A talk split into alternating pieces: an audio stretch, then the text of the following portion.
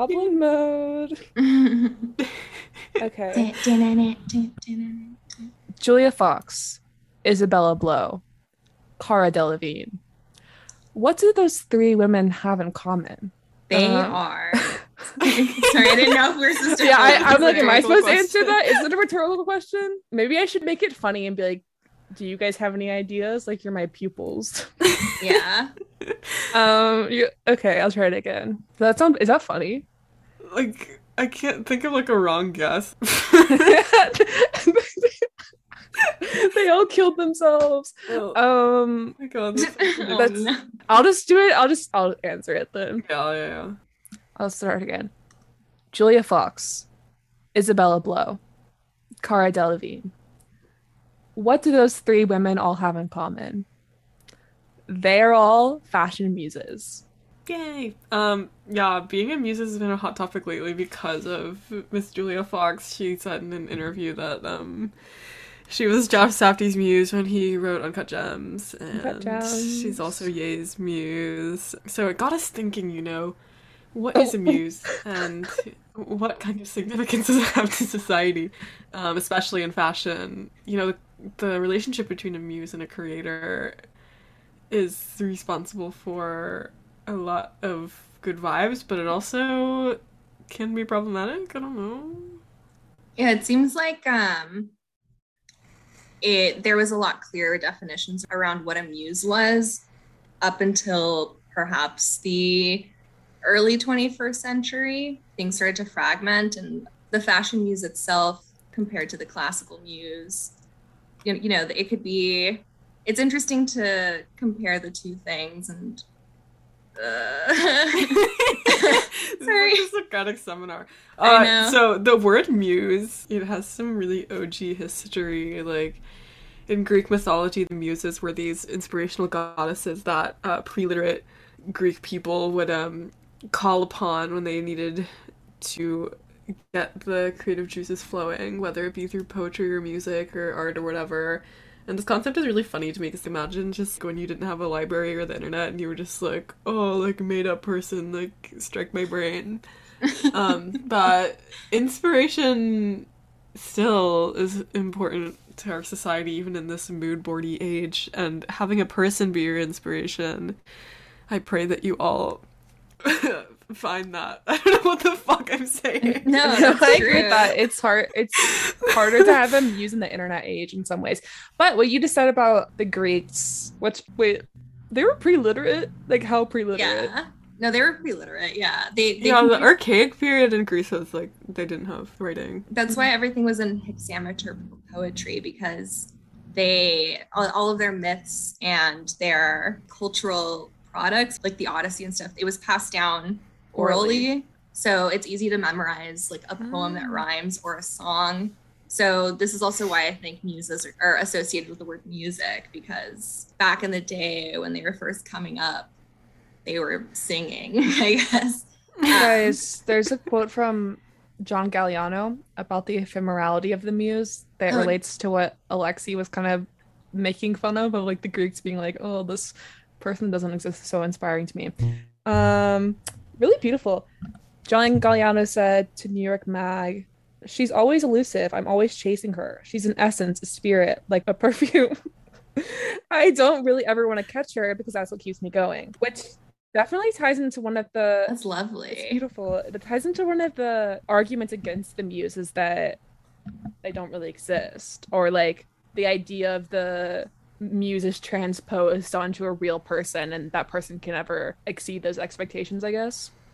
Well, this is where I think it could be interesting to maybe explore what the purpose of a muse was at its origin. So the, the concept itself is actually kind of a Western concept. Yeah, in the Eastern world, um, there are not many parallels to the Western conception of the muse. Um, and she was first conceived upon because the Greeks believed that knowledge and creativity were divinely inspired, and the muses were invoked as intermediaries between man and God.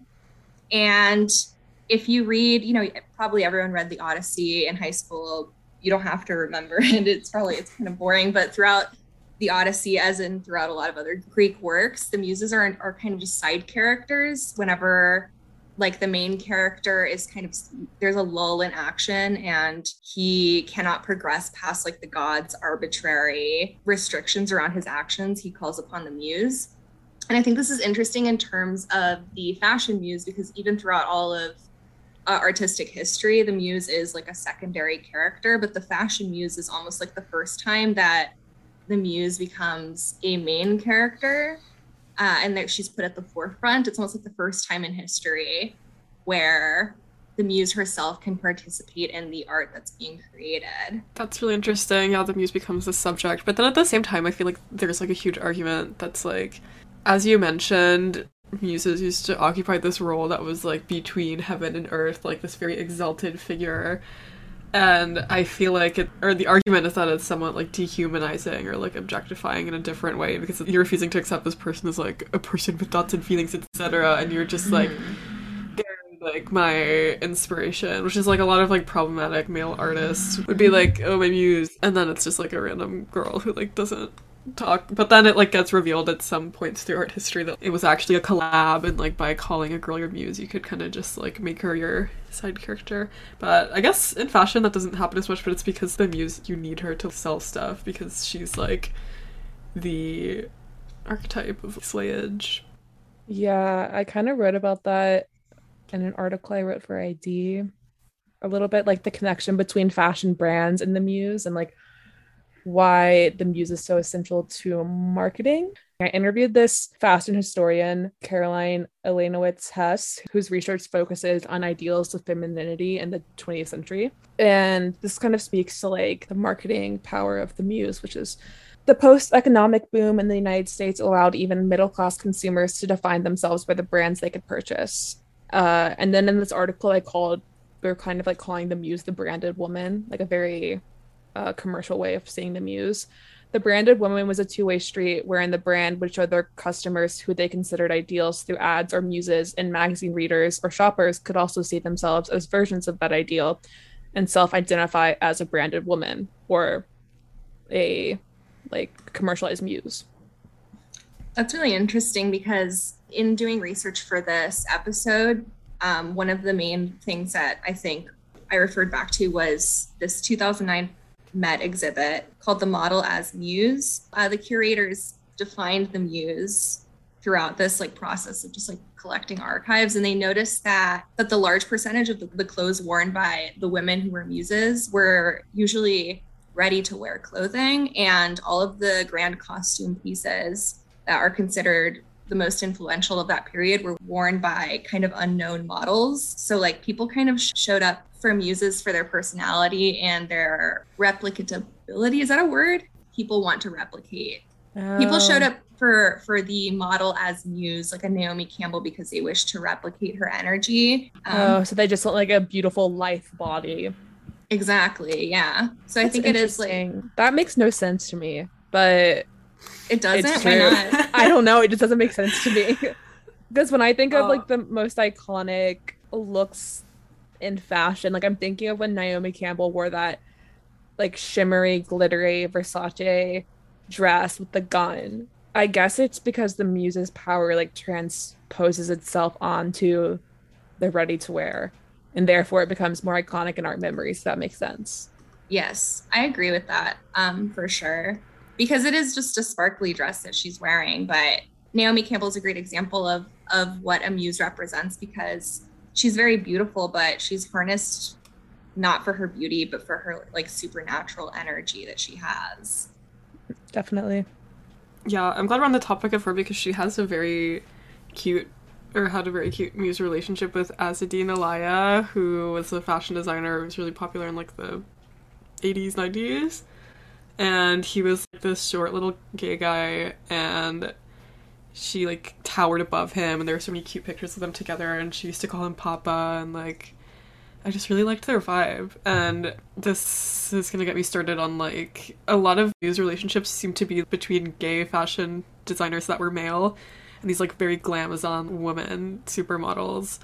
And honestly I feel like I might have made this point at some point on the podcast before but like I feel like we don't really see this happen anymore because I think they were just like repressed and like secretly trans, and that's why they were obsessed with this idea of like femininity and creating a femininity that was so like powerful. Because now I feel like if they were alive, they would have just like transitioned and like made it put that energy like towards themselves. No, you're totally right about not that. on like another person or like the whole female race. Like there's so many quotes from gay male fashion designers from the 20th century where they're just like, I want to make women feel beautiful, and it's just like, why though?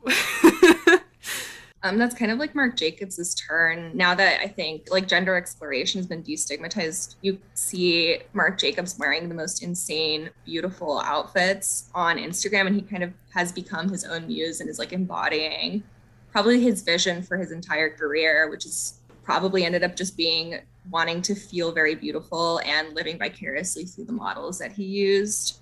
I like that Um, example because Marc Jacobs used to be famously very dumpy in appearance. Um, Mhm. There was a phase early in his career where he was kind of overweight and would wear like baggy khakis and had greasy hair. And now he's just had this epic transformation. And I think it seems like Instagram has really helped him with that as like maybe a platform for him to express himself without having to make it like an editorial moment through a magazine. oh, Yeah. definitely. He's like into drag queens and stuff. It's like very Mhm. gay. Um, Mhm. yeah, I, I guess fashion designers in general, like I think they used to be taken more seriously if they didn't embody their brand in that way. Like there was no obligation for fashion designers to be super fashionable or like turning looks all the time, which I think is cool.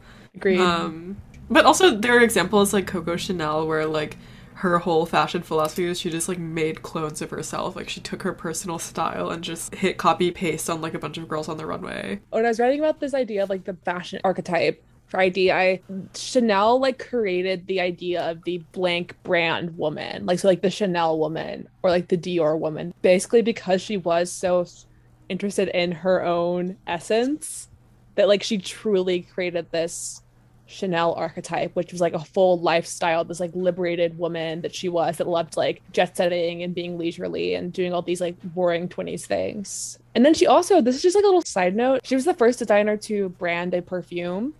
And obviously, perfume is like an essence. And so it gave Mhm. women like a way to further make themselves into the Chanel woman. I, I really like that idea a lot. Like one of my favorite muses throughout fashion history is Isabella Blow, and she was an aristocratic woman in the UK who discovered uh, Alexander McQueen at Central St. Martin's. So she went to go see his graduation show and fell in love with his clothing and bought the entire collection. And she was this very eccentric rich woman who would wear entire birds on her head. Uh, you guys should definitely look her up. Her style is insane and so beautiful. And she's kind of a homely woman. She has very much like British royalty face, but she was Alexander McQueen's muse. And I think it's very interesting to compare her to Naomi Campbell because I think that they both have this supernatural energy about them, but their physical appearance is drastically different.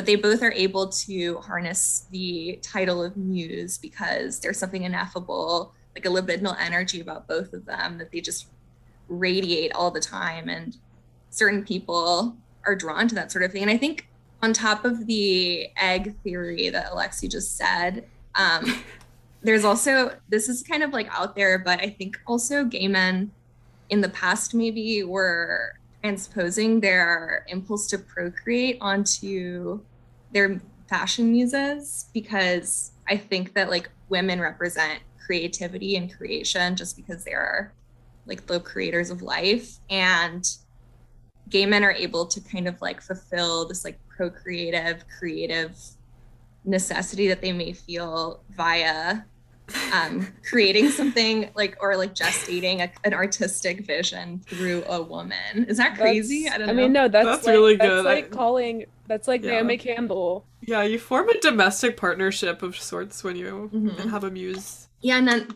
and then Isabella Blow and Alexander McQueen famously had a very tumultuous relationship, and she unfortunately killed herself. And that took a huge psychological blow on Alexander McQueen.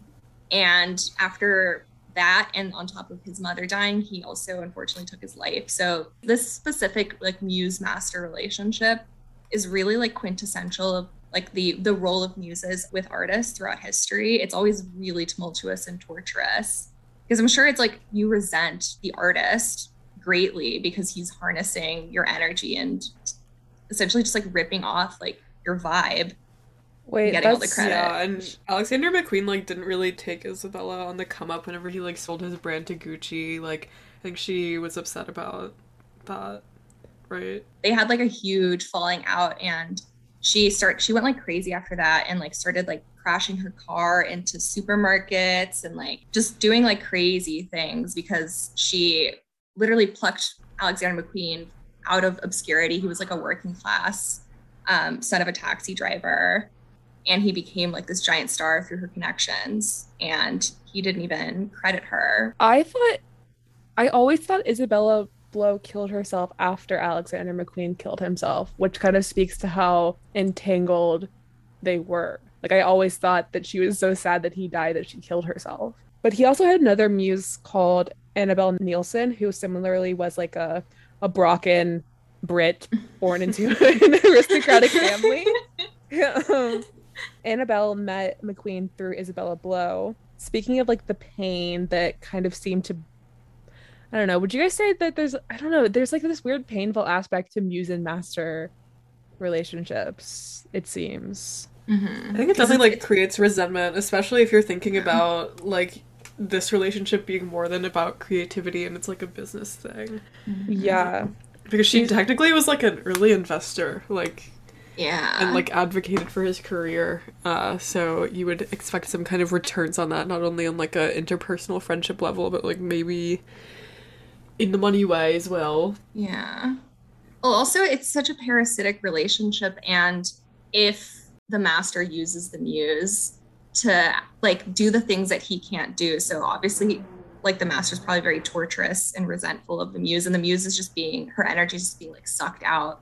So it's like a super toxic relationship. Like, I have a, I have a good example of that, which is um, so like I said, Annabelle Neilson was his other Isabella Blow, uh, and she also bankrolled him as well. But when they met in her early twenties, she said, "I turned up, and what he loved actually was that I was thin, far thinner than I am now. He was excited."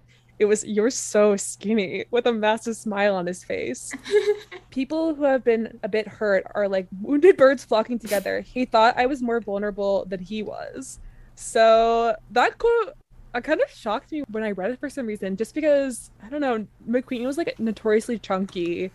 mhm. That sounds so bad. I don't mean it like that, but like him getting so excited by her being like skinny and looking like a, a wounded bird does kind of speak to that ability of the muse to do like what the master cannot do.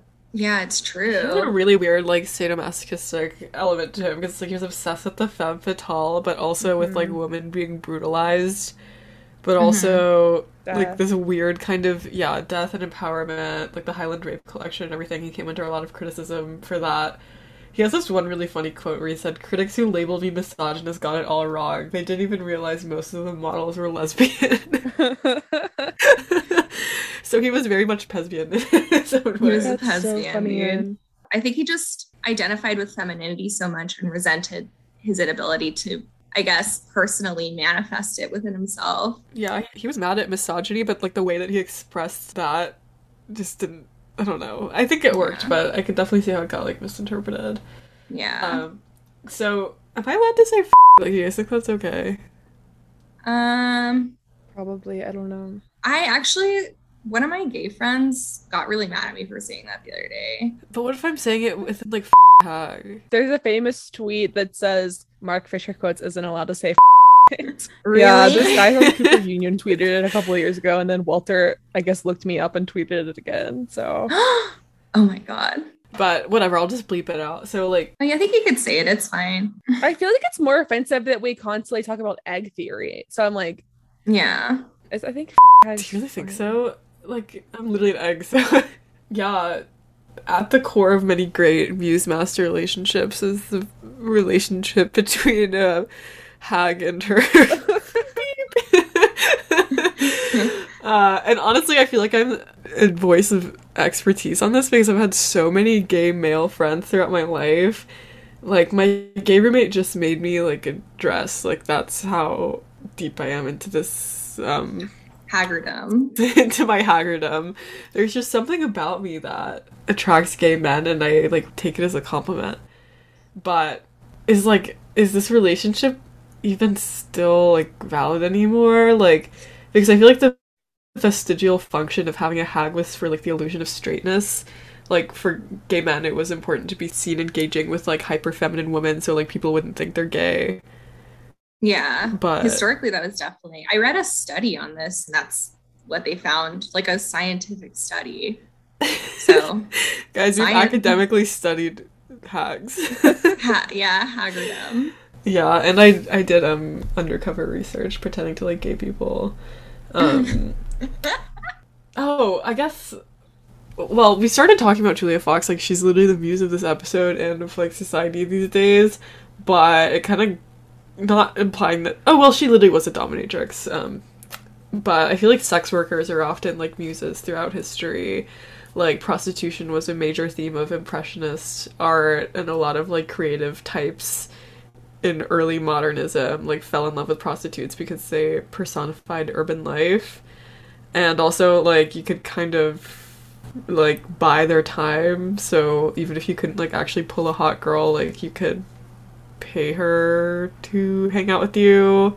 And it's definitely like a trope to have like a sensitive and creative guy falling in love with this like apathetic girl who entertains his fantasies.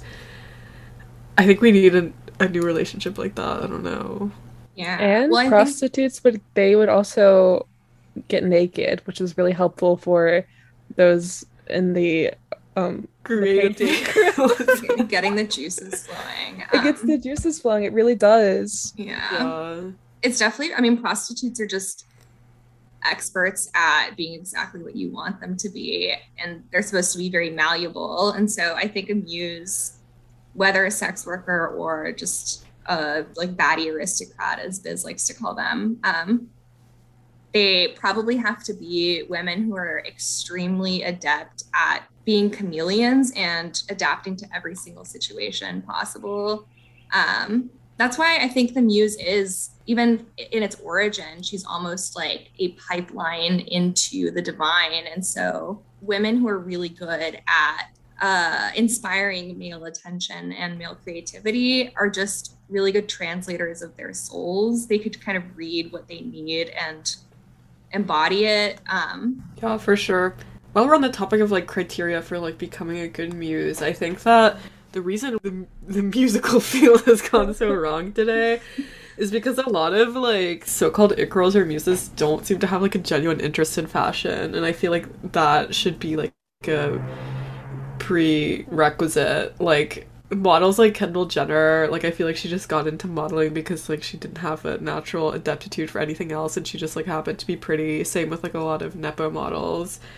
Mm-hmm. And so many of them subscribe to this like off-duty model style that's really boring and it makes it kind of hard to take them seriously whenever they're like actually doing fashion stuff because it looks like they're just like themselves but wearing a costume when they're on the runway or, or like in shoots or whatever. And it seems like they have no connection to fashion at all outside of like it's their job. So i mm-hmm. feel like muses need to have like a personal style that inspires you to begin with and not just be like on some build a bitch shit where they just like get passed around and dressed up by like a bunch of different brands. Mm-hmm. Thoughts? I have some thoughts. I have some serious thoughts on that. Okay, so this is going to go into my baddie aristocrat theory. I guess to preface what I what I'm going into, a lot of muses throughout the 20th century and into present day, but now we're kind of getting away from this because of the, the rise of like bland nepo models. They were all these like baddie aristocratic women, like Loulou de la Falaise at y- for YSL, Isabella Blow, Cara Delevingne, Stella Tennant, Audrey Hepburn. These bitches were all aristocrats. Um, but they were like quirked up aristocrats. Like the, the designers loved the type of woman who was born into this really prestigious family but has a rebellious edge. They're like the original quirked up shawties in fashion. But like uh yeah, I think that's really true is that these women there was something interesting about the way they contrasted their really suitable uh elite backgrounds with their quirky fashion it was whimsical. Yeah, and I guess they had their riches to like have an investment in fashion in the first Oh, place. like, yeah, have a that- connection to the fashion world. That's another p- point I wanted to make was that like a muse and practicality was someone who had time to devote themselves to a life of leisure and of the arts, but models were like working girls. Muses didn't need a check.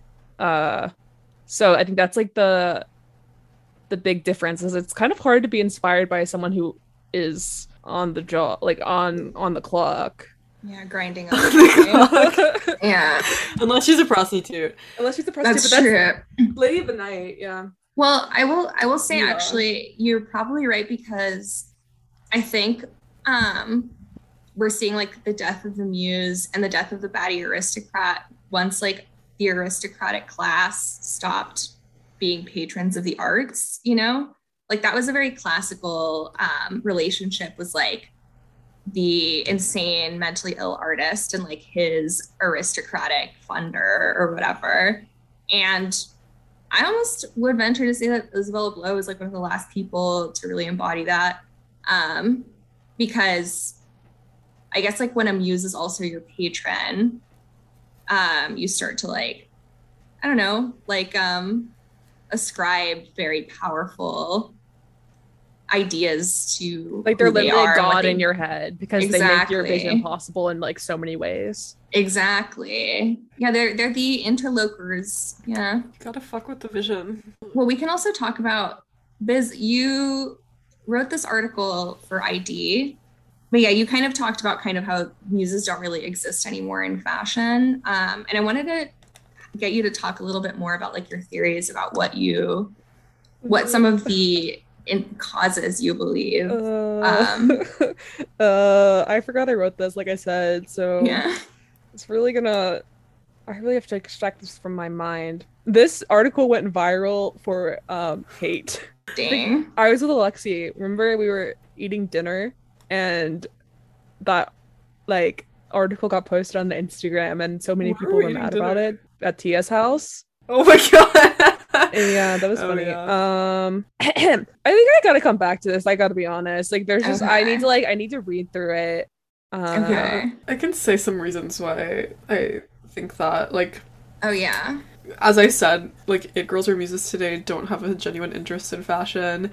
I think that brands like care way too much what the public thinks, and so they're just not likely to like platform someone who, even though they might have like a really strong essence or like a really random background, they're not gonna like platform someone who is I don't know not like a well-known public figure. And there are so many of these like well-known public figures to choose from in every industry and also like social media come up people and I don't know brands just seem like really desperate to like capitalize on followers. It seems like they're doing market research on like who should be the face of whatever. Like you could literally tell me that like Zoe Kravitz is the face of Armani and I would just be like you know what? Sure. Like it seems like they're just like randomly appointing people to do things like this. Um and it also seems like muses today, like low key, belong to the streets and have like no type of brand loyalty. Like, whereas I feel like in the '90s, models would be more likely to associate with themselves with like a particular brand, or at least like make that loyalty obvious on like a personal level. I can I can actually give more historical context on that from this article. Mhm. Uh, so that is totally true that women used to like pledge their allegiance more to one brand, and it's because like a woman's status was elevated further if she was able to commit herself and her wardrobe entirely to just one designer, because that also meant like that designer had to be committed to her and like want to dress her and do couture looks for her. And as Balenciaga famously said, a woman of fashion cannot be elegant unless she patronizes a single dress owner. Um, and then just like kind of a funny little anecdote was like after Balenciaga closed his house in 1968 with the declaration that there was no one left to dress, which is a crazy thing to say. Slay. Uh, so slayful, so dramatic. Uh, Mona von Bismarck, who was a socialite and devoted patron of his, allegedly wept behind closed doors for three days straight and like locked herself away.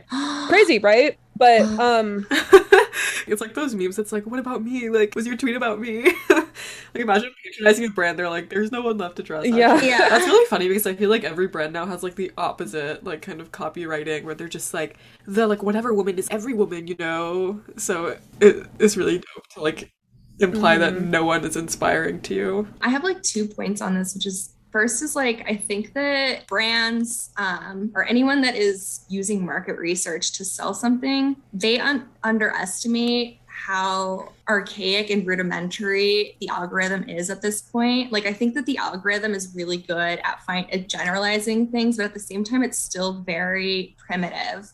Like it's it's not perfect, and everybody underestimates like how well like the algorithm can actually measure the essences and beauties of what human beings are naturally drawn to because they're just kind of like statistical machines and then also i think i, I kind of want to um, maybe throw this theory out that i think maybe we're not lacking muses but i think that we're lacking masters Yeah, they've lost all the confidence and like authority. I think. Exactly. Like, because I was thinking about this and I was trying to identify like a muse of the modern day.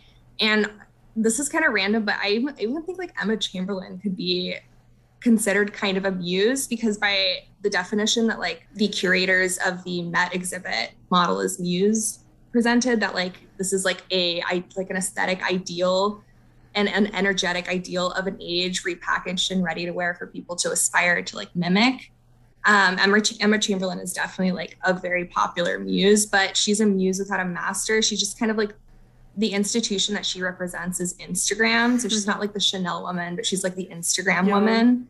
Louis Vuitton like stuck their claim in her, but it literally makes no sense because they're such like an old timey heritage brand, and they started dressing her in these busted logo mania like brown leather outfits, and it just made no sense at all. She kind of has like a 20th century face to me. Like she has those giant eyelids. Yeah, Yeah. She has like a flapper face. Like she has very like 1920s. I was gonna say she reminds me of uh, Gabrielle Chanel, like Coco Chanel. Her face. yeah. yeah. Why doesn't Chanel get her? Chanel is too busy with K-pop idols. I like she that. would look so good in Chanel. There's this one editorial she did where she was wearing all these like flowy bows. Why did I just say that Emma Chamberlain looks like Coco Chanel? I'm like looking at Coco Chanel right now. They don't look like, but I think because you've seen like drawings of her in Yeah, like a 1920s yes. style. there's just something She about looks like Emma's face. Uh, yeah. She looks like a fashion illustration from the 1920s. Yeah, dude, like Lanvin should get her. Or Mm. creepy from that time. Paul Poiret needs to have a comeback. And... Oh my god, seriously. Wait, I have an I have a downfall for this. So this article I wrote technically is not about the muse specifically, but like the marketing version of the muse, the branded woman. But so this formula of like it was the most glamorous thing possible to have just one single designer dress you kind of went unchanged and unchallenged until the 90s, which is kind of when mix and match dressing gained popularity. The historian Caroline Alinowitz Hess noted that Anna Wintour's famous first Vogue cover in November 1988 showed a turning point in style because of the combination of high fashion. The model was wearing Christian Lacroix couture on top and then acid wash jeans. So there like was suddenly this idea that an artful mix could be better than any designer's complete look. And I thought that was interesting. Like brand loyalty obviously didn't entirely disappear. Like we had Madonna being like the face of Tom Ford's Gucci for a while and lots of logo mania in the 2000s and stuff, but Mhm. still interesting. Well, I think also it's it's it does make sense like in the 90s because the 90s is really when high fashion hit the mainstream and became marketable to a mass audience because models became celebrities. Once that like once these brands tapped into like a mass audience, that kind of like lowers the idea of the muse as this like divine inspiration and more as like something to emulate by the horde of like the public or something.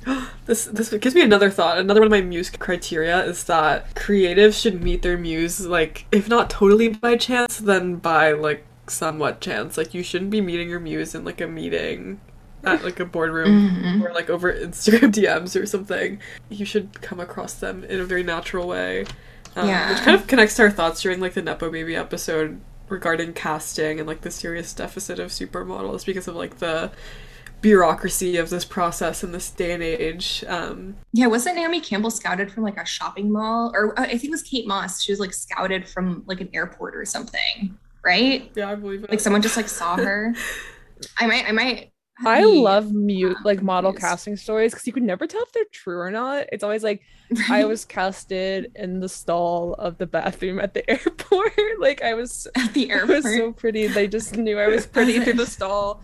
Um yeah, she was in line at Annie's Pretzels, and some guy just stopped her and was like, "You look like mm, I don't know." But I I agree that Alexi that ties into what I was saying about like how a lot of the first most important muses were these aristocratic women with a lot of free time because they're not going to be mm-hmm. in like actual serious meetings with designers. It's more like ladies who mm-hmm. lunch style meetings.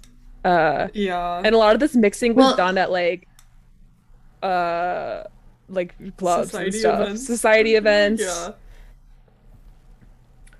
Well, that um the like I think it is like this like divine providence that you would meet your muse in kind of like ties into even just like the origin of Western civilization. Like the Greek word for civilization, I'm not gonna try to pronounce it, but it's like it looks like it's pronounced paideia.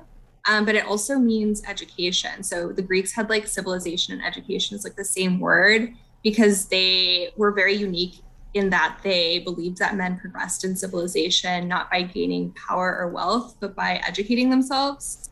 And so the muse, as like this interloper between creative and intellectual inspiration, she's almost like the force that's driving progress in society, literally like the divine force of God, like driving you forward. You know, it's like very classical. And then whenever you kind of utilize her as like a or I don't know where I was going with that actually. yeah. I was trying to say. Um, I like the civilization idea though. I guess also, yeah, there's yeah. just like a demystification of the idea of inspiration in this day and age because now we kind of have this idea of productivity and it's like if mm-hmm. you like mm-hmm. have the right biometrics or whatever, like you'll be more productive and like able to work and that even applies to creativity. Also, I guess creatives just do drugs now.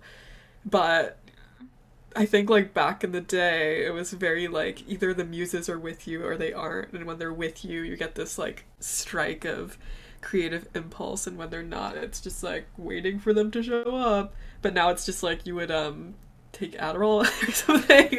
like, you would look at her Instagram feed.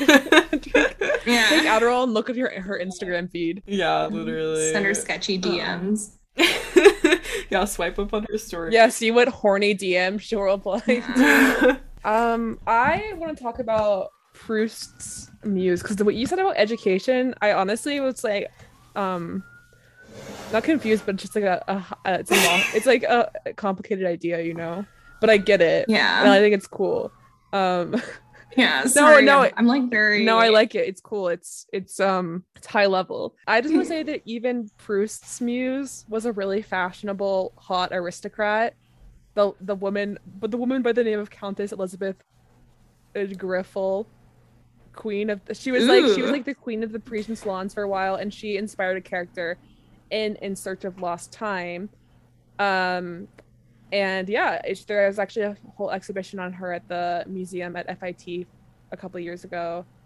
Ooh. And I just really liked actually this is not specifically related to Proust, but um I liked someone the way someone described her appearance, which was they described her eyes as black fireflies. The color of her eyes was unusual. Uh, as Mina Curtis, who visited her, noticed her eyes were like the dark purple brown tinge petals of a rarely seen pansy I don't know. I just like how we do imbue these like supernatural qualities onto muses because it's like she just had brown eyes, you know, but there's something about them that inspired people and inspired Proust. Yeah, they were the windows to her yeah, soul. Honestly, that's that's why I think I wrote about like the pre-Raphaelite muses and how they were kind of like hitting at the same time as um also, pre-Raphaelites were like an artistic movement uh, in like mid 1800s. Yeah, and so they were kind of like hitting at the same time as like the advent of photography. But these guys were also creating these really beautiful paintings of these women where they were like mythological figures or like super highly decorative goddesses. But then we have these pictures of them looking like totally average. And I I feel like you can't really have that level of like mystique anymore because they're like super high def photos of like every single like person that could ever possibly be a muse. We need some kind of low quality muse. That's why I think Meg is a perfect muse. Yeah, Meg Superstar. But she like tr- she Just- definitely transcends that. Yeah. yeah, I think she is like um masterless. Like she is yeah, she's definitely her own muse. Which Oh yeah. she is her own muse. Which maybe Yeah. I don't know. We don't have a quote from Meg on that, but She's both master and Agreed. Yeah. You know. Yeah. very impressive young She's woman. also has Yeah. a genuine interest in fashion. Is Mhm. like extrovert party girl vibe. Like we just need more muses like her. but then Yeah, it's true. it's so hard to do that now because people are so hyper curious about people's backgrounds. When there is someone that has that like special charisma, people are like always trying to figure out if they're a nepo baby, if their parents are rich. Um, Yeah, I remember like like Axel Webber was my muse. for yeah, no, he was he was TikTok's muse for a while. He really was. Um, yeah. For example, like Paloma Picasso, obviously the daughter of the the Pablo Picasso, was one of YSL's main muses, and I think if it was the same thing today, people would be obviously people were fascinated with her like lineage back then, and that's obviously a big part of why she was uh, a muse and so fascinating. But I think they would be like hyper fixated on it today, and it would like dilute her power somehow. I think people are very averse to feeling a loss of control over their own emotions. And I think that beautiful art and beautiful muses can inspire that sort of like loss of control and surrendering.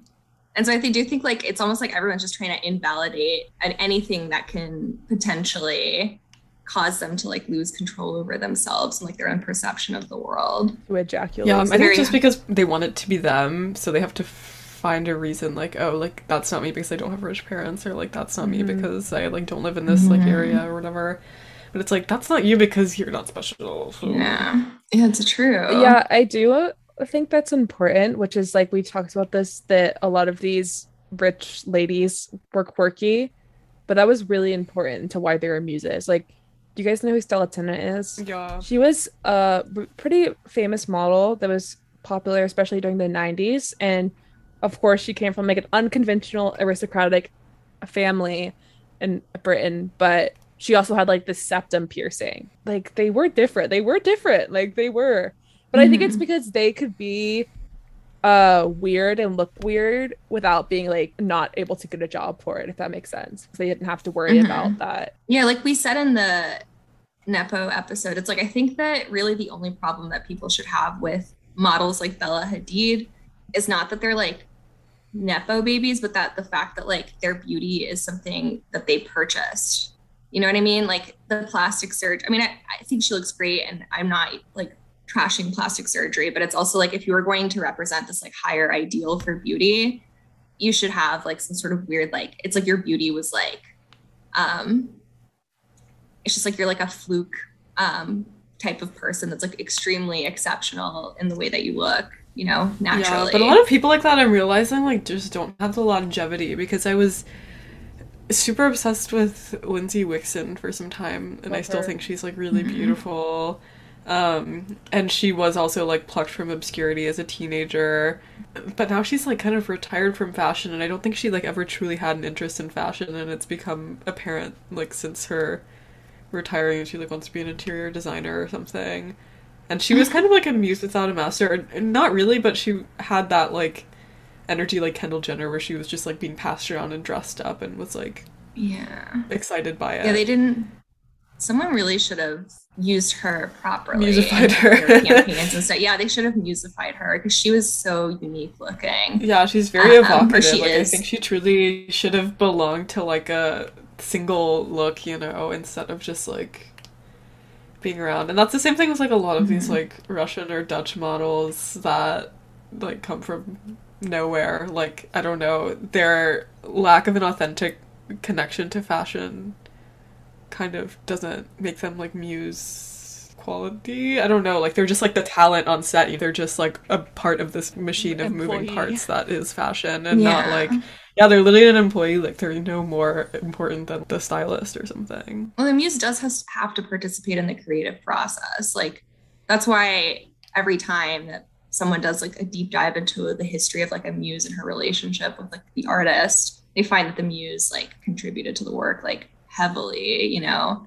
So I do think you have yeah, you do have to like just really they have to have the creative spirit in them. If you guys could like have a muse, who would it be? You guys are my muses.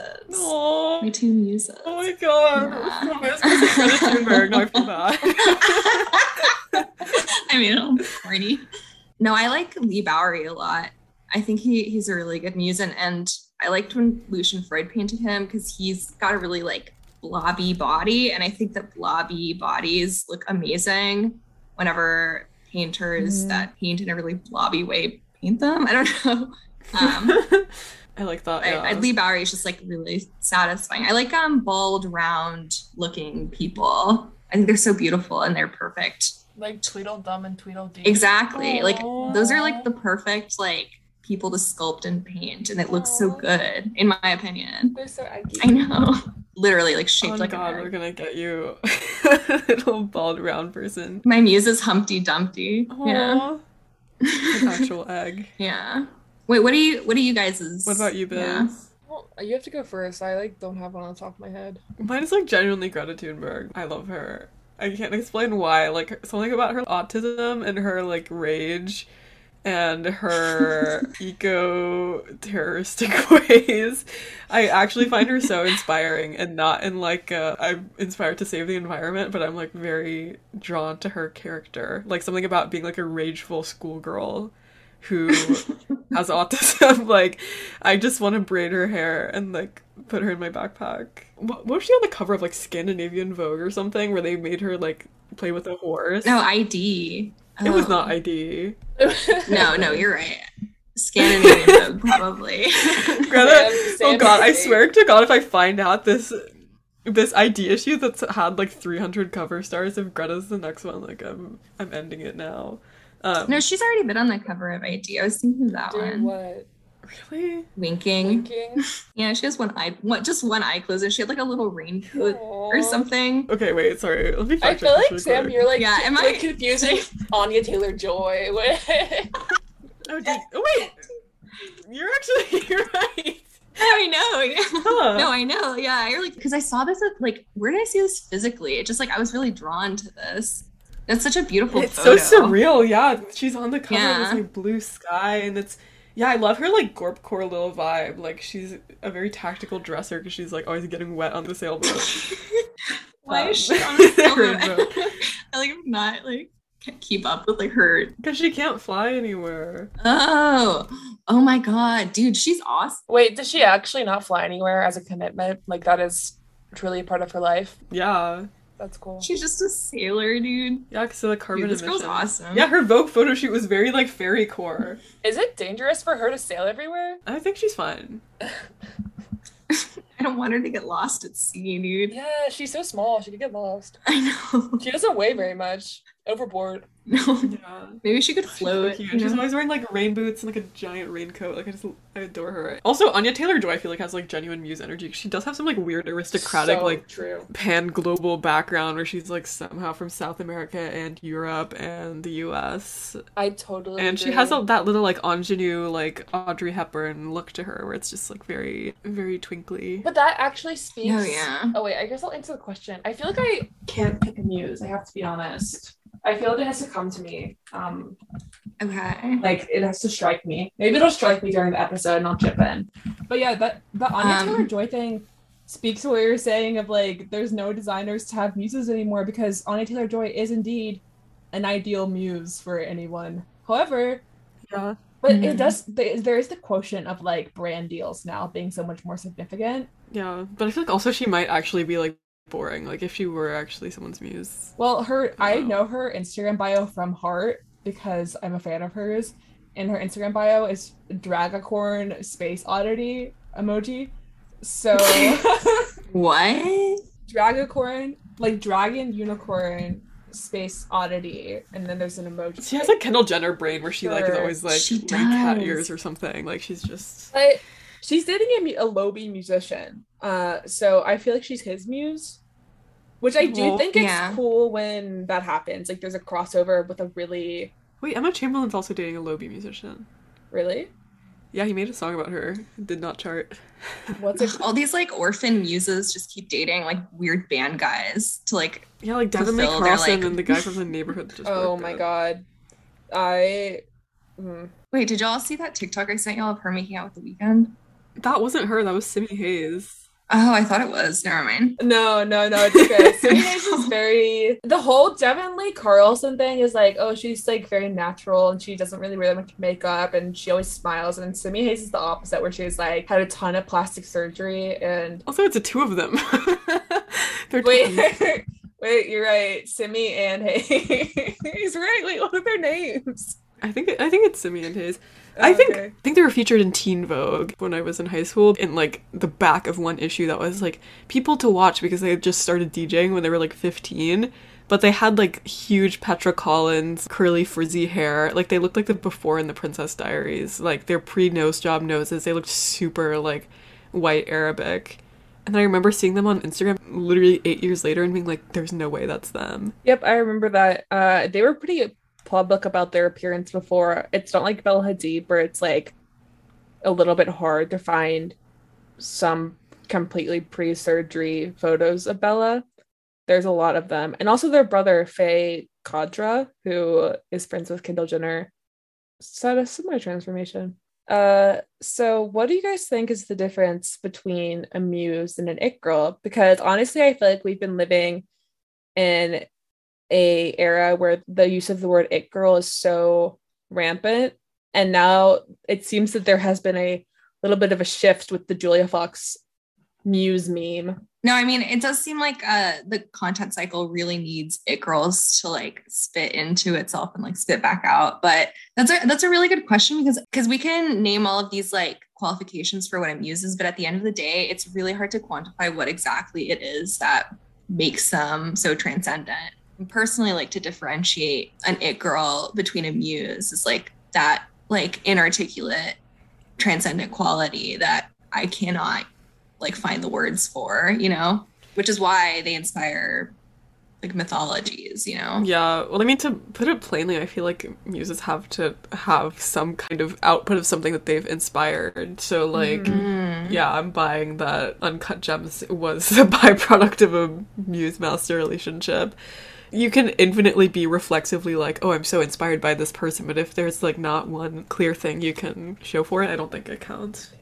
Yeah. it's interesting to think about muses in the age of like pinterest because you know there's so many mood boards that are entirely dominated by iris law or devon lee carlson or emma chamberlain and these girls base their outfits identically off of them which is a form of creation but it just doesn't, doesn't yeah, I wouldn't call that inspiring. I would just call that like copying or like Copying. replication. yeah. You know, it's at the end of the day what like a fashion muse is supposed to do. They don't have the institution behind them. And I I, I- I really don't think that institutions, maybe individuals like Kanye can act as like it, the pseudo institution that like uses the muse to create something, which he's been doing.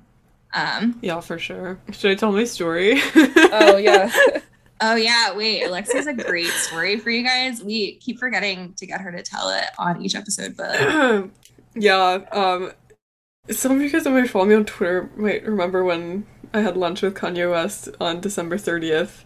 It was the day before he met Julia Fox, and I just think that I'm an important part of that history, and like I'm also his muse. Um, and I don't really know how to explain it without like I'm definitely not going to beat the nepo baby allegations, but he was visiting Belize, and my dad lives there, and we had a yummy lunch on a private island where he told me that.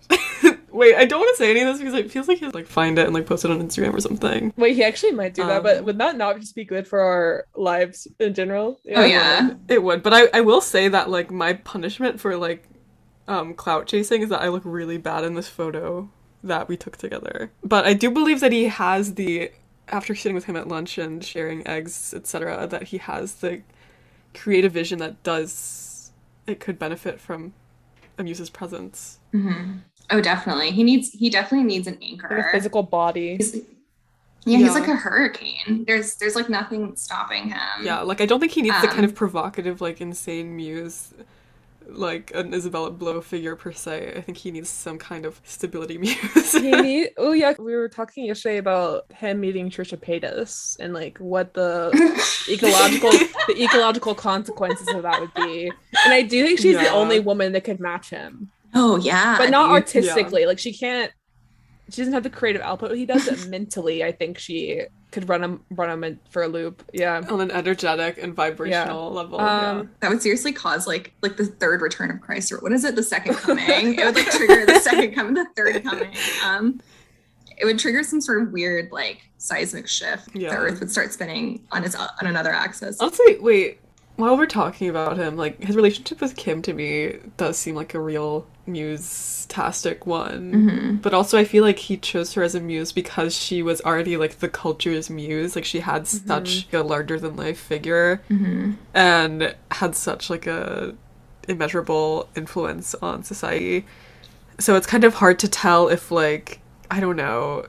It seems like in the real sense that she was like a trophy wife because like where do you go from there, you know? I mean, I think people often credit Kanye a lot with like Kim Kardashian's transformation or just like, oh, like Kim was nothing before Kanye, like she was not not fashionable. But it's like Kanye saw something in Kim that no one else saw, which is that she's like kind of like an early representative of this like new transhuman s like plastic surgery, like optimized um Yeah, icon. the biohacked femininity. for Yeah. sure. And that's why he dresses her in this like weird cyberware and like Balenciaga and like she's dressed in all of these like I would say that her style is very dark, futuristic. Um that's why he saw this like dystopian fantasy embodied in her and Yeah, really like when he when he dressed her, it would have this kind of like combative, tactical, warlike feeling where she would look very, you know, the huge sunglasses, like huge garments, reflective garments, or things that were like monochromatic in this way that was very like protective almost. She kind of looked like a tank. Like there's a lot of tank like silhouettes. kind of Yeah, dude. yeah. He literally armed her Mhm. against the evils of the world. Because she easily could have been like a very soft and like touchable and approachable femininity, which is what I think she used to be before. Like the smoky eye, like sultry kind of more Middle Eastern way that she used to look. But yeah, something in her kind of like hardened. He did the same thing to Julia Fox though. Julia Fox used to wear a lot of like soft 1950s inspired silhouettes and just like soft materials and then she started wearing a lot of like rough leathers, Shoulder pads. shoulder pads, latex. Yeah. Tight pony. Well, I think Kanye understands that like the like dystopian future is embodied in this like in like literally the fertility icon of like a woman with a BBL. Um, but I honestly don't think Julia Fox. I think he just kind of like thought she was hot when he saw Uncut Gems and like just wanted to like meet up with her and then wasn't actually interested in like collaborating with her in like any real way. Like I think that she's kind of capping about them being like creative collaborators. Um, I don't think it was Uncut Gems. I think it was when she went on that crazy spiral about her baby daddy. Because like, Yeah, Yeah. that was actually pretty like the the timing of that like actually makes a lot more sense. Yeah. me, but uh, Julia Fox, I don't know. I don't know if it's just me, um, but I really just like am not happy with her participation in culture right now. She just really rubs me the wrong way and seems really opportunistic and. yeah, her instantaneous teasing of a book deal, I think, ugh. is whack. But I mean, she's turned some looks that I've I've really enjoyed. You know, um, I like her cool sculpting. her cool sculpting. Yeah, cool- yeah, that is crazy. Her cool sculpting, I feel like so introduced weird. the public to what cool sculpting looks like. I don't think any yeah. like Kim Kardashian's stomach doesn't look like that. I mean, there is like a very specific look of like lipoed stomach, Mhm.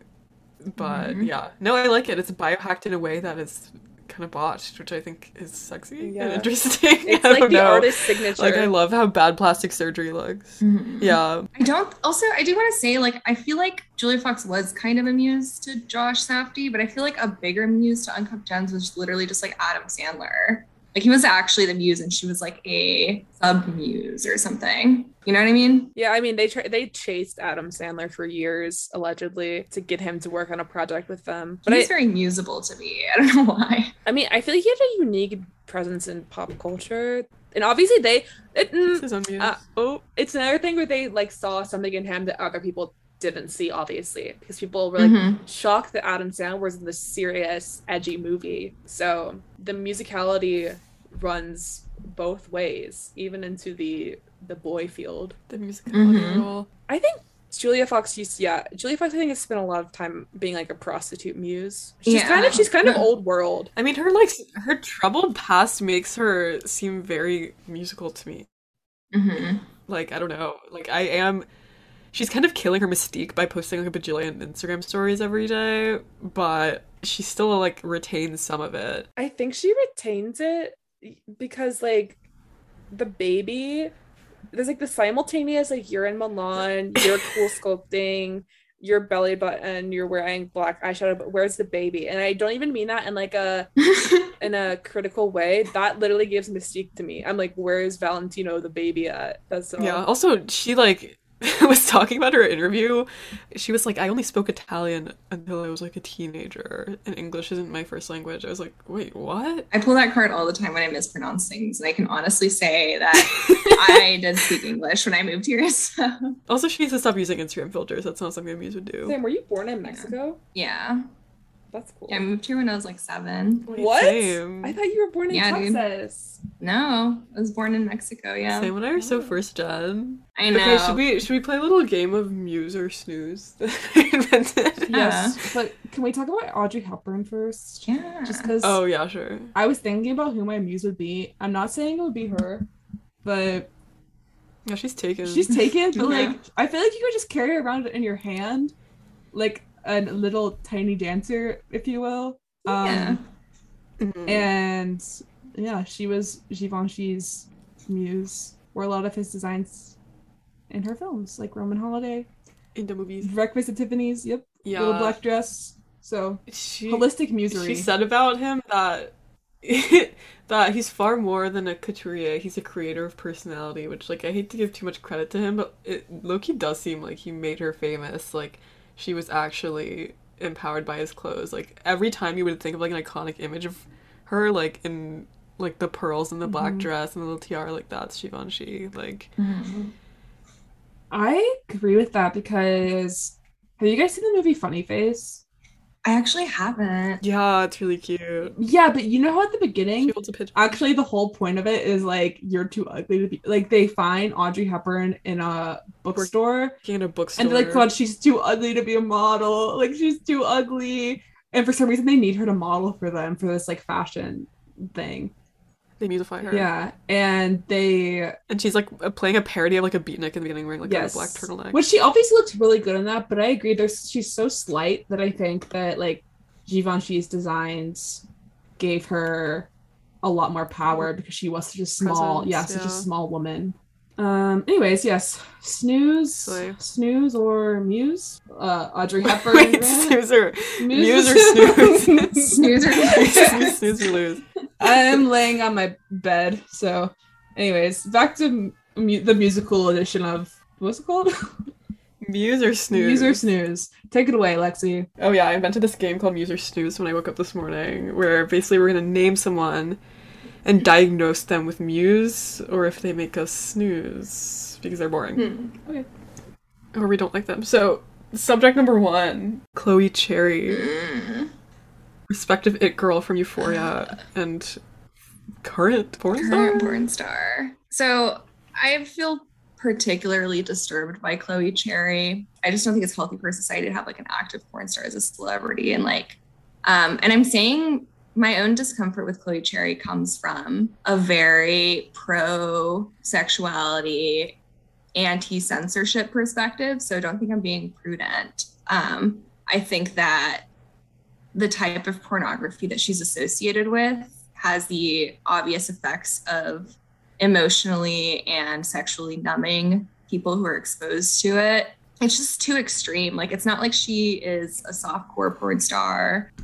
Yeah, and it has like very pedophilic undertones as well. Yeah, she's always in like a giant even. JoJo Siwa boat. I was extremely like sickened, but not in like a, I don't know if I should say that, but I think that's okay to say. Yeah. She she was scouted originally before her plastic surgery because she looked like a prepubescent girl. Like I don't think that there's anything wrong in pointing that out. There is like something wrong with that genre of pornography. Totally agree. And I think that like it's not about like violence movies, sex on TV, etc. Showing sex on TV is fine, whatever. But like, I miss the days when it was more like, okay, HBO has elements of softcore pornography that children can see versus like having an actual hardcore porn star be a part of an HBO show. Because that leads people to curiosity and they're gonna go look it up mm-hmm. and like mm-hmm. get into it. Whereas like, I think seeing something that is sexual that's a part of like a narrative, like it kind of is an end to itself or something. I think it's lazy casting because because it seems like what I was I wanted to call him Josh Safdie. Sam Levinson, he could never. I feel like he's really invested in the ethos of the people he casts outside of their roles. And uh, casting a porn star is almost kind of like a hack into making an it girl because people have this idea where they like cannot believe that a porn star can do anything outside of porn. And this like happens pretty often. Like there's another actually there was another porn star that was cast in the season of Euphoria named Jessie Andrews, and she's like in her late twenties, so she's of a different generation than Chloe Cherry, who I think is. Um, I don't care. Yeah, she sucks. But she's like a different. like this. What I'm trying to say is this. This porn star Jessie Andrews is a bit part, and Euphoria. She's crossed the milf line. Yeah, she's crossed the milf line. That's that's exactly it. And she actually was one of the first uh kind of porn stars in the social media age to kind of like venture out into non-porn industries and succeed. Like she has a successful jewelry line and like modeling and stuff like that. Um so it, i don't know.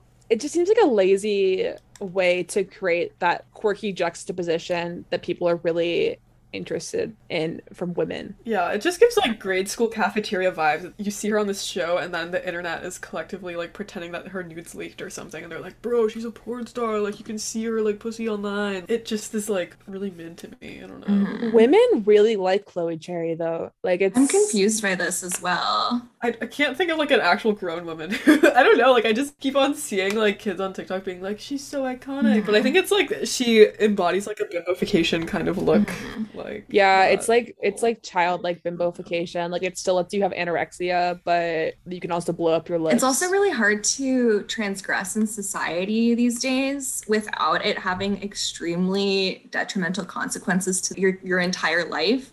And for some reason, the only thing that we have not stigmatized and have like seen as like a form of correct transgression is like very extreme expressions of sexuality and as someone who's like very anti repression, like I don't think that sexuality should be repressed in any sense. We need to understand collectively that like the more extreme that we take these forms of like sexualized transgression and like mainstream media, the more repressed you're going to become. Like you're going to become libidinally numb. Like there's a time and a place and privacy for certain types of media, but putting this into the mainstream is extremely disturbing to me. And people are drawn to hardcore pornography because it challenges and it's like forbidden aspect is like erotic to them but like we've normalized this now like that's not yeah. good like what also the hardcore pornography is a major theme in the villain arc in euphoria of yeah. nate Jacobs and his dad, and even his brother, who's like outed for watching hardcore porn by his dad.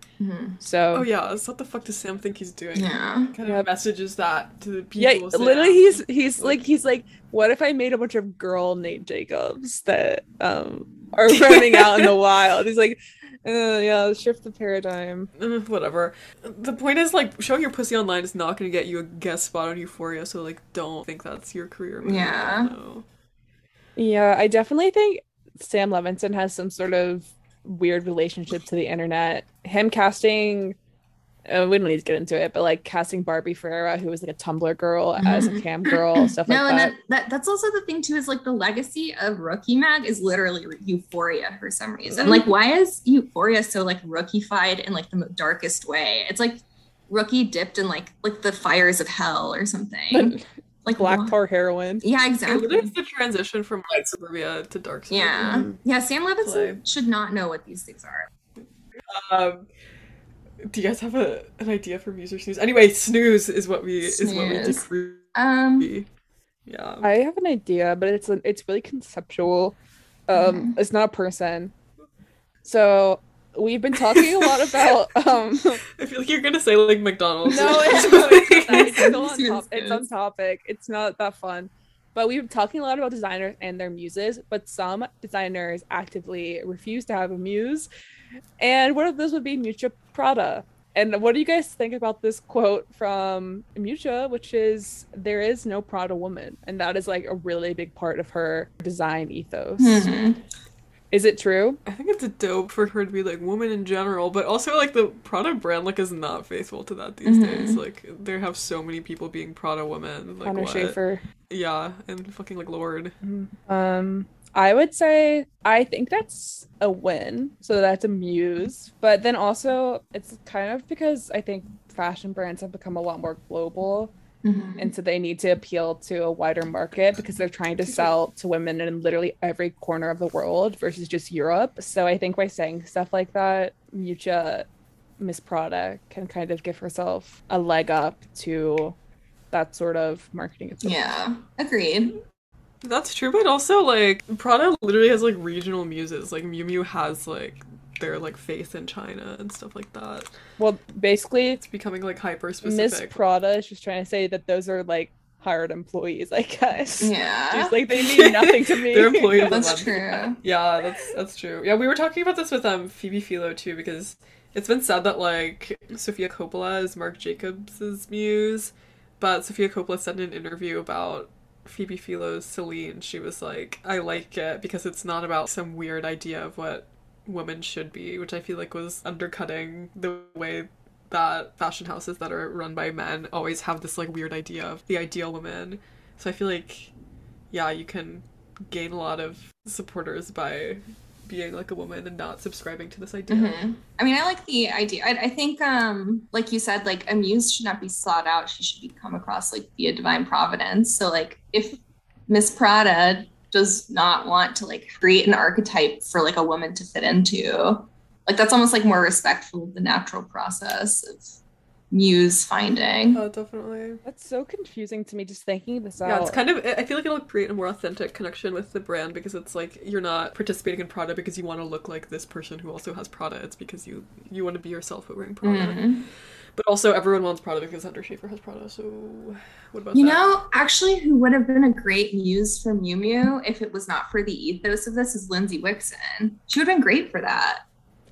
I she feel like she- modeled for Miu Miu Yeah. a lot. I know she did, but like they really should have like She definitely really did. like expanded upon that and like leaned into her like way more.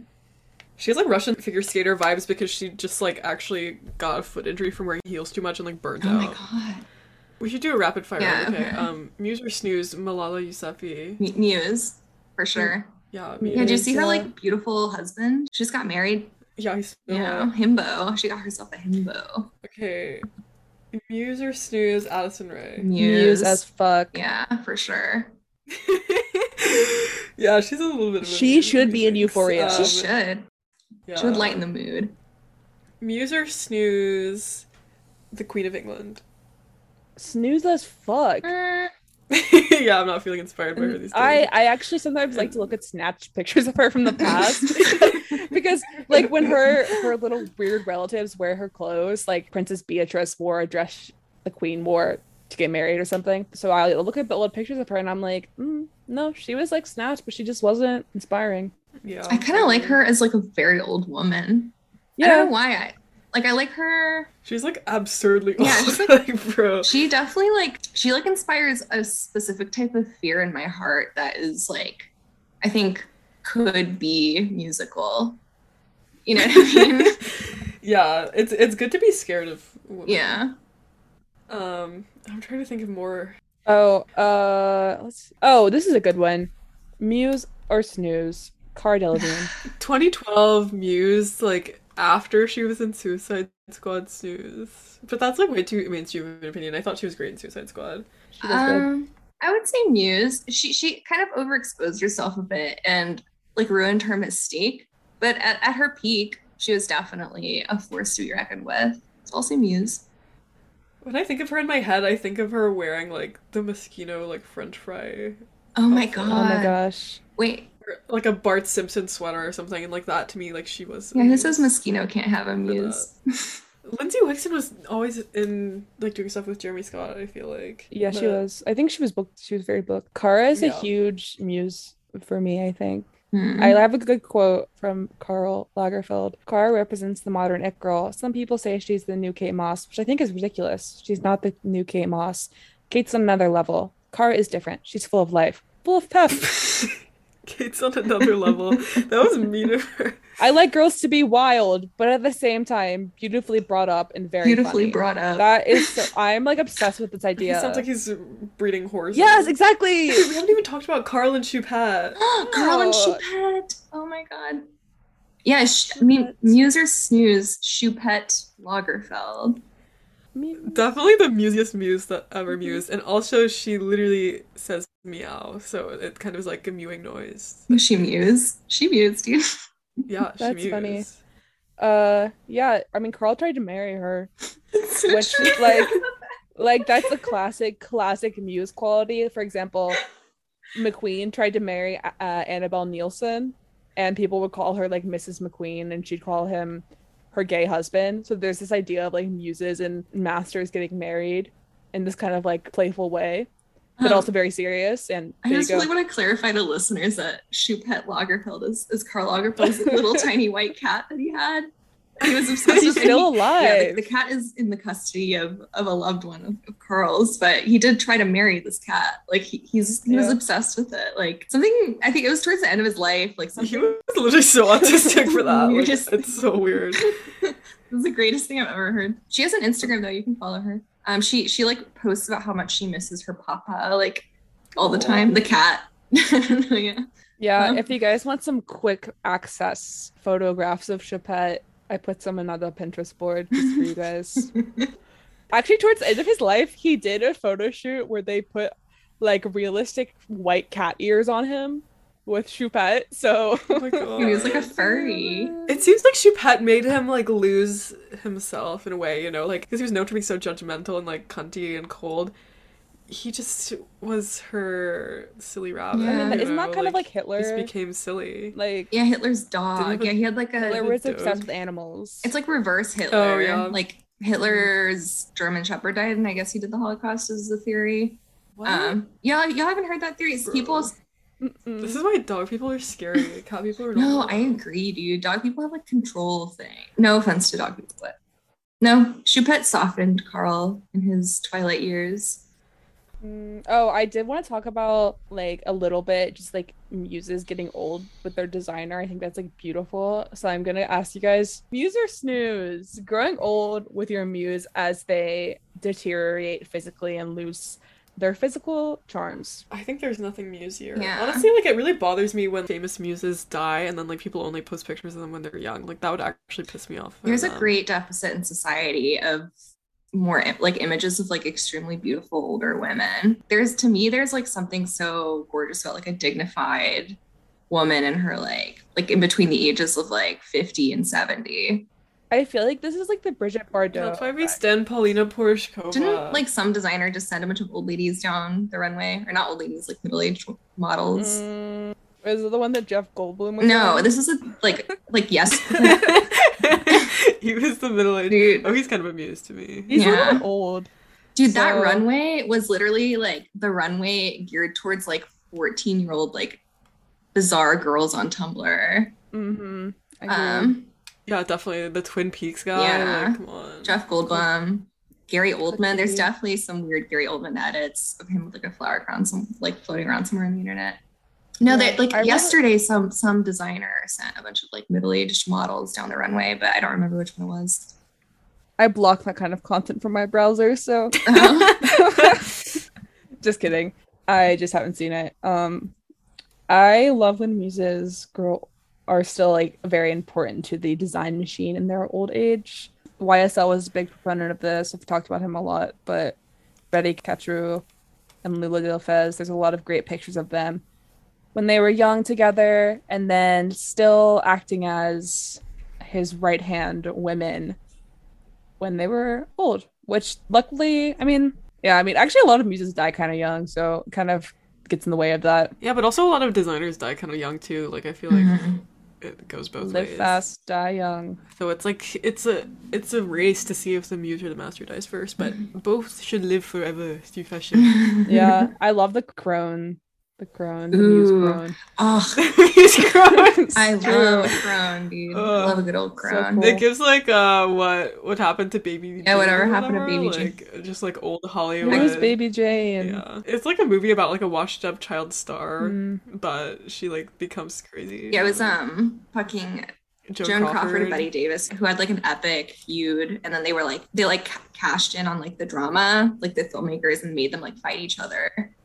That's cool. This genre of movies called hagsploitation, which is like one of my favorite words. Wait, like, is it actually called that? Yeah, it is. That's like a real thing. No, wait, I totally forgot. No, it's a yeah, real no, movie. No. hagsploitation. Yeah. No. This needs to come back. Like this is so good. Like what like, what what are artists doing these days? Like go exploit some hags. Like, Wait, it's actually a real genre. yeah. No, it's great. Sunset Boulevard. um, what's like another hagsploitation movie? Dude. Um They're all like who slew Auntie Roo? Whatever happened to Aunt Alice? They're like nursery Whatever happened to. Baby Jane? Wait, is who slew it? yeah, I just looked up exploitation and it gave me some options. Oh god, these are these are grim. Like Die Die Darling, Lady in a Cage, Two on a Guillotine. These are like so Who's God, getting older as a woman is so Uh, hush hush, sweet Charlotte. Oh my goodness. Oh my god, we're, I'm literally gonna make a exploitation film starring Lindsey Wixson, and it's gonna premiere at the Development Film Festival. Oh god, that is coming soon, guys. Stay tuned. Yeah. Uh, we're working on something really, really um exciting for you guys. And big things coming Uh, soon, guys. Oh, guys, we totally forgot that this is our one year anniversary episode. Technically, It is. It's yeah, that honestly is inspiring to me. Yeah. Our anniversary is our, our muse Yeah. today. It only took one year for the mainstream media to catch up American Literally, literally like to the days for some reason the mainstream yeah, media was able so funny. to catch up to our um, vibe docs but we're not everyone ignore that we're not going to talk about it um Actually, don't ignore it. Feel free to think about it if you want to. yeah Anyways, love you guys. Thanks so much for, For especially one year. if any any listeners that have been here since the first episode. That's so cool. you're like the best i'm obsessed with you um we can be your three muses muses. yeah oh my god, wait, I wish we could sing a song. uh, Uh, but we can't. So. all alone in the moonlight okay, wait, stop recording.